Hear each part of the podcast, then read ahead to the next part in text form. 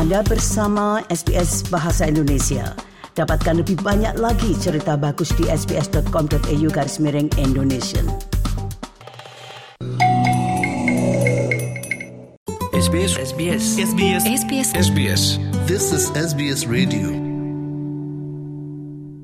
Nah selanjutnya saya ingin mengangkat tentang masalah legalisasi dari ganja itu. Nah, marilah kita simak penjelasan Bapak Riki Kusumo berikut ini. Pendengar, Partai Legalize Cannabis mengatakan telah menciptakan secara legislatif dengan secara bersamaan memperkenalkan undang-undang di tiga negara bagian untuk mendikriminalisasikan ganja untuk penggunaan pribadi. Undang-undang di Victoria, New South Wales, dan Australia Barat yang diusulkan akan mengizinkan penggunaan dan kepemilikan ganja dalam jumlah kecil. Undang-undang itu akan membawa tiga negara bagian itu sejalan dengan peraturan ACT saat ini. Berikut ini laporan tentang hal tersebut yang disusun oleh Gareth Bohem dan Angelica Wade untuk SBS News. Parlemen Victoria, New South Wales, dan Australia Barat secara bersamaan telah mengajukan rancangan undang-undang untuk mendikriminalisasikan ganja. Rencana undang-undang itu yang diperkenalkan oleh Partai Legalized Cannabis akan mengizinkan orang dewasa untuk memiliki hingga 50 gram ganja dan menanamnya hingga enam tanaman di rumah. Jeremy Buckingham adalah anggota Legalized Cannabis New South Wales. Ia mengatakan pengenalan rencana undang-undang itu di negara bagian menandai kemajuan yang signifikan untuk mereformasi hukum ganja di Australia. Well, it's a historic day for cannabis law reform in Australia. This is the first time we've seen a coordinated approach to legalise cannabis across the nation. Today in New South Wales, I will be introducing into, into Parliament our cannabis uh, legalisation bill, the, leg- the regulation of personal adult use bill.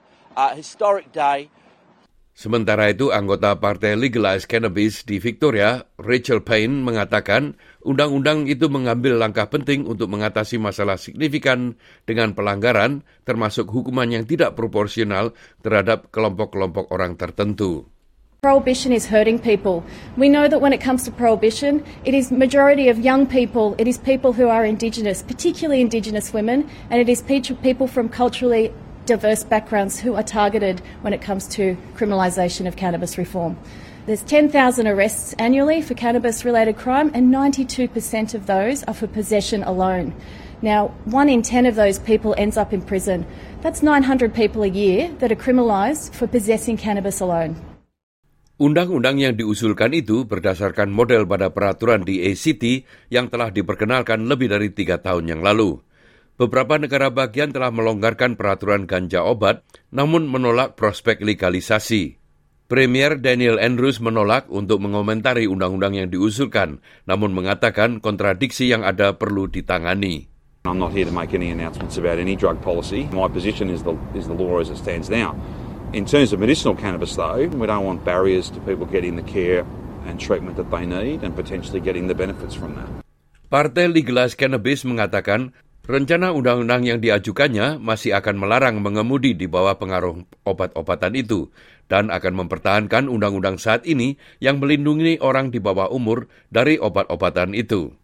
Brian Walker dari Dewan Legislatif Australia Barat mengatakan, kebanyakan orang yang menggunakan ganja melakukannya karena alasan medis atau manajemen stres, dan kerangka kerja legislatif saat ini untuk menangani saat tersebut tidak tepat.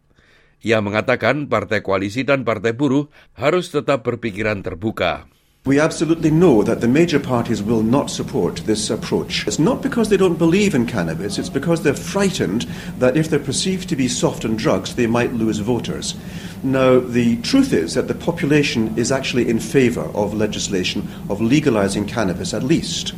Buckingham mengatakan reformasi hukum untuk ganja ini didukung secara luas dalam masyarakat dan pengenalan rencana undang-undang itu akan memicu diskusi yang sangat dibutuhkan tentang perubahan legislatif.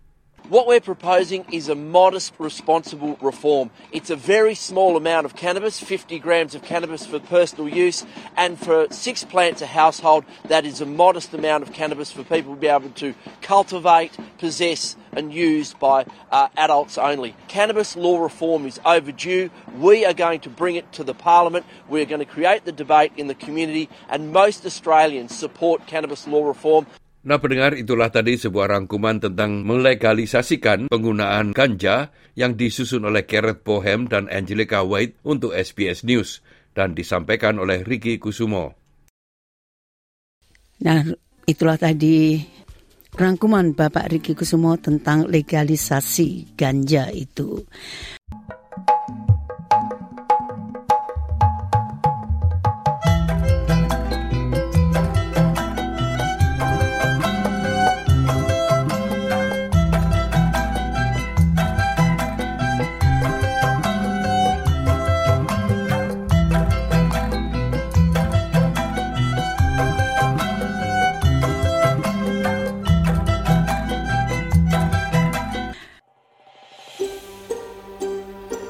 Sukai, berbagi, komentar.